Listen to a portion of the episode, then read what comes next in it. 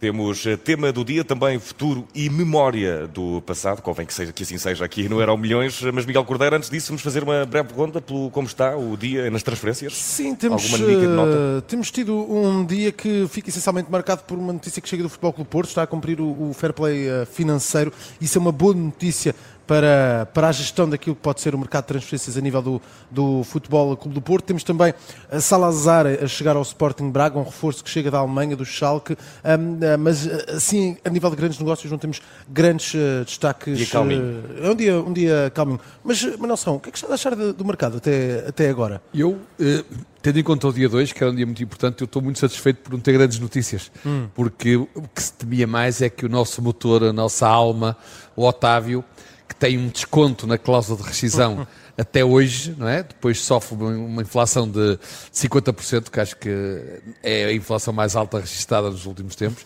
E, portanto, se não há notícia de que ele vai sair, é quase garantido que vai ficar, porque não me acredito que quem não pagou até hoje 40 vá pagar nos próximos tempos 60.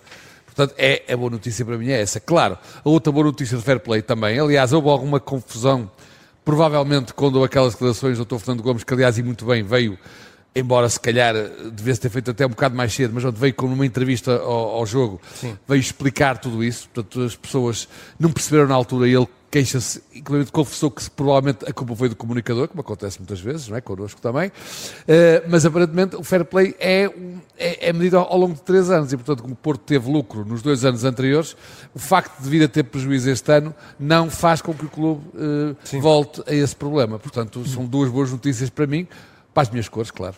E Taremi continua, na Manuel? Taremi, aquilo que eu tenha percebido pelas notícias, não é que eu não tenho nenhuma inside information, mas uh, é que por causa da idade, o Porto estava em relação ao Taremi disponível para fazer, digamos, algum desconto, entre aspas. Uh, e dizem que no Inter de Milão que estavam a pensar nele com muita força. Vamos ver se isso acontece ou não. Mas Navarro é um homem que faz esquecer Taremi?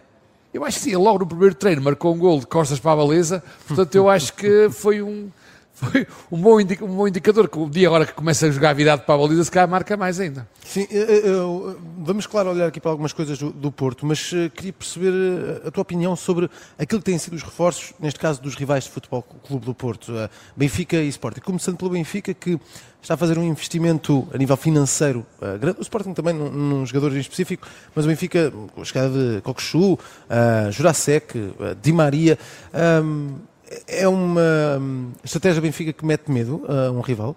Eu acho que é assim, o Benfica, aparentemente, em termos financeiros, está melhor que os rivais. E, portanto, terá mais condições para poder atacar o mercado de outra forma. De qualquer forma, eu eh, gostaria de ser mais cauteloso, e se fosse benfiquista estaria cauteloso, porque Uh, o que interessa também nas transferências não é como começa, é como acaba. E não é quanto e, custa, e, é o rendimento. E, e, mas não só isso, isso também é verdade, mas também eh, quem é que garante que daqui até eh, ao fim da janela o Benfica não irá vender certo, alguém? Certo. Portanto, para já estão a entrar reforços. É? O Porto também, tirando aqueles que tinham que sair que já sabia, não vendeu mais Sim. ninguém. E, e, só ainda contratou um que se saiba. O Benfica está a contratar, mas nada garante que daqui até ao, ao fim do período eh, não saiam jogadores importantes, não é? Também o ano passado ninguém, ninguém sonhava que o Enzo Fernandes ia sair e saiu e, e aquilo quase que ia correndo mal. E o Sporting, o que é que te parece essa chegada deste avançado? Sporting, uh, toda a gente na época passada andou a dar cabo da cabeça ao, ao Rubem Amorim porque faltava um avançado, o Paulinho nem sempre jogava e também estava sozinho Portanto, agora foram buscar para na próxima época não são de queixar disso. Vamos lá ver do que é que se queixam. Parece que o pote também talvez já não valor, sai. Talvez do valor. Pois, talvez do valor. Vamos lá ver. Mas eu acho que nessas coisas o Varandas tem tido alguma contenção. Volto a dizer a mesma coisa. Se calhar o Sporting também não nos vai surpreender com alguma venda. Muito bem. Uh, uh, Vicente, temos um tema para futuro. Nós no Euromilhões vamos sempre aos temas do dia, ao futuro e à, à memória. O que é que temos hoje para, para o futuro? Temos uh, a possibilidade de um novo nome para o Futebol do Porto. O médio Nico Gonzalez, que é do Barcelona, está muito perto de sair dos Blaugrana por empréstimo. E o Futebol do Porto parece estar, pelo menos noticia assim o jornal Sport, bem posicionado para, para contratar este jogador, para conseguir garantir este empréstimo. O jogador uh, está a estudar também opções uh, para continuar a carreira em Espanha. O Betis e Girona estão na corrida por este médio de 21 anos, que na época passada esteve emprestado ao Valência, mas o jornal vai acabar por citar o pai do jogador e dizer que recebeu propostas de Portugal, Espanha, Inglaterra e adiantou que o Porto parece estar na frente, apesar do Betis ter sido o primeiro clube a contactar aqui o jogador. A possibilidade de jogar na Champions, que é oferecida pelo Bloco do Porto, estará, dizem, a pesar na decisão deste jogador, mas ainda há a possibilidade de, deste jogador de, e não integrar, aliás, já na próxima da saída, Sim. será que vai chegar, chegar do Barcelona para, para, para o Futebol do Porto? É um bom cartão de visita, pelo menos, vir é um, de... É um bom cartão de visita e é um dos jogos que foi mais falado uh, durante os últimos dias. Claro que se a escolha entre o Betis e o Porto, eu acho que não é só por causa da Champions, acho que há muitas outras razões que deverão levar um jogador que ainda por cima de Barcelona a escolher o Porto em vez de escolher o Betis. Enfim, sem menosprezar o Betis, como é evidente. Uh, aliás, até já jogaram portistas muito conhecidos. Mas eu acho que pelas notícias de hoje, aquele que parecia mais eh, próximo do Porto, para o lugar do Uribe, era o Varela, o, o, o, Varela, o Varela, argentino.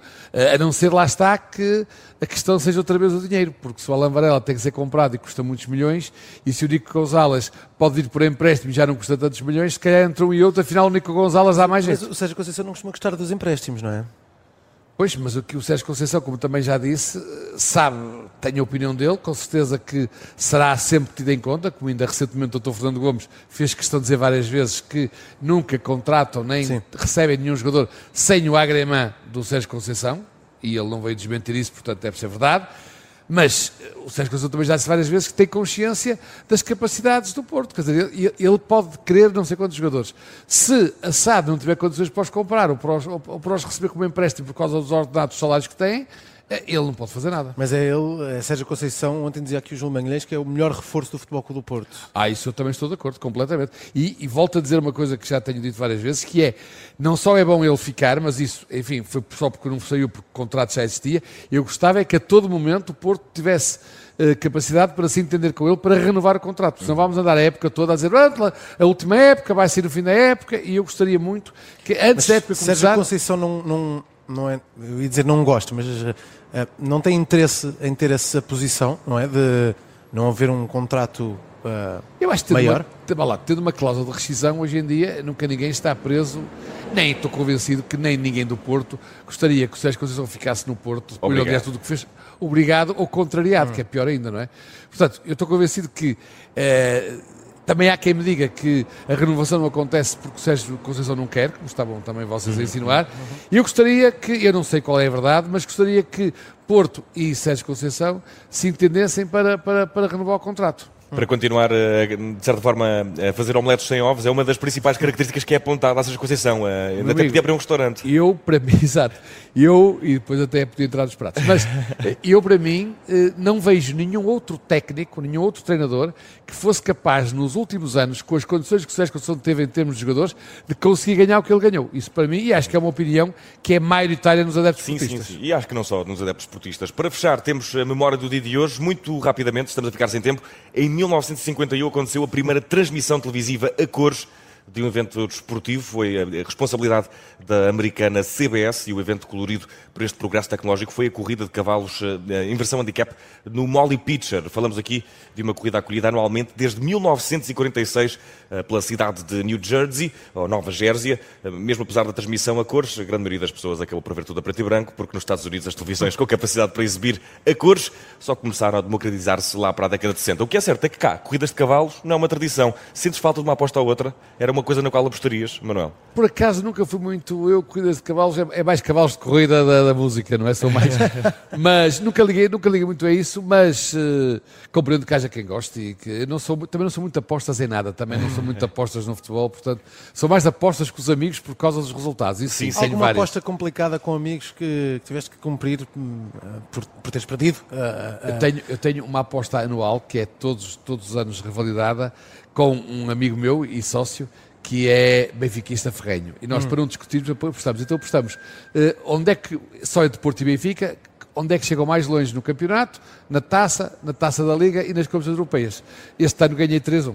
Hum, Olha, bem, e é com a vitória de Manel Serrão que fechamos o Euro Milhões aqui eh, diretamente a partir da cidade de Aveiro, na Avenida Lourenço Peixinho, onde estivemos eh, desde eh, de quarta-feira. Estamos quase a ir embora, não queríamos mesmo nada. Mas Manel Serrão, não havia melhor convidado para, para fechar estas edições. Não consigo pensar em nenhum, e dizer um também é difícil.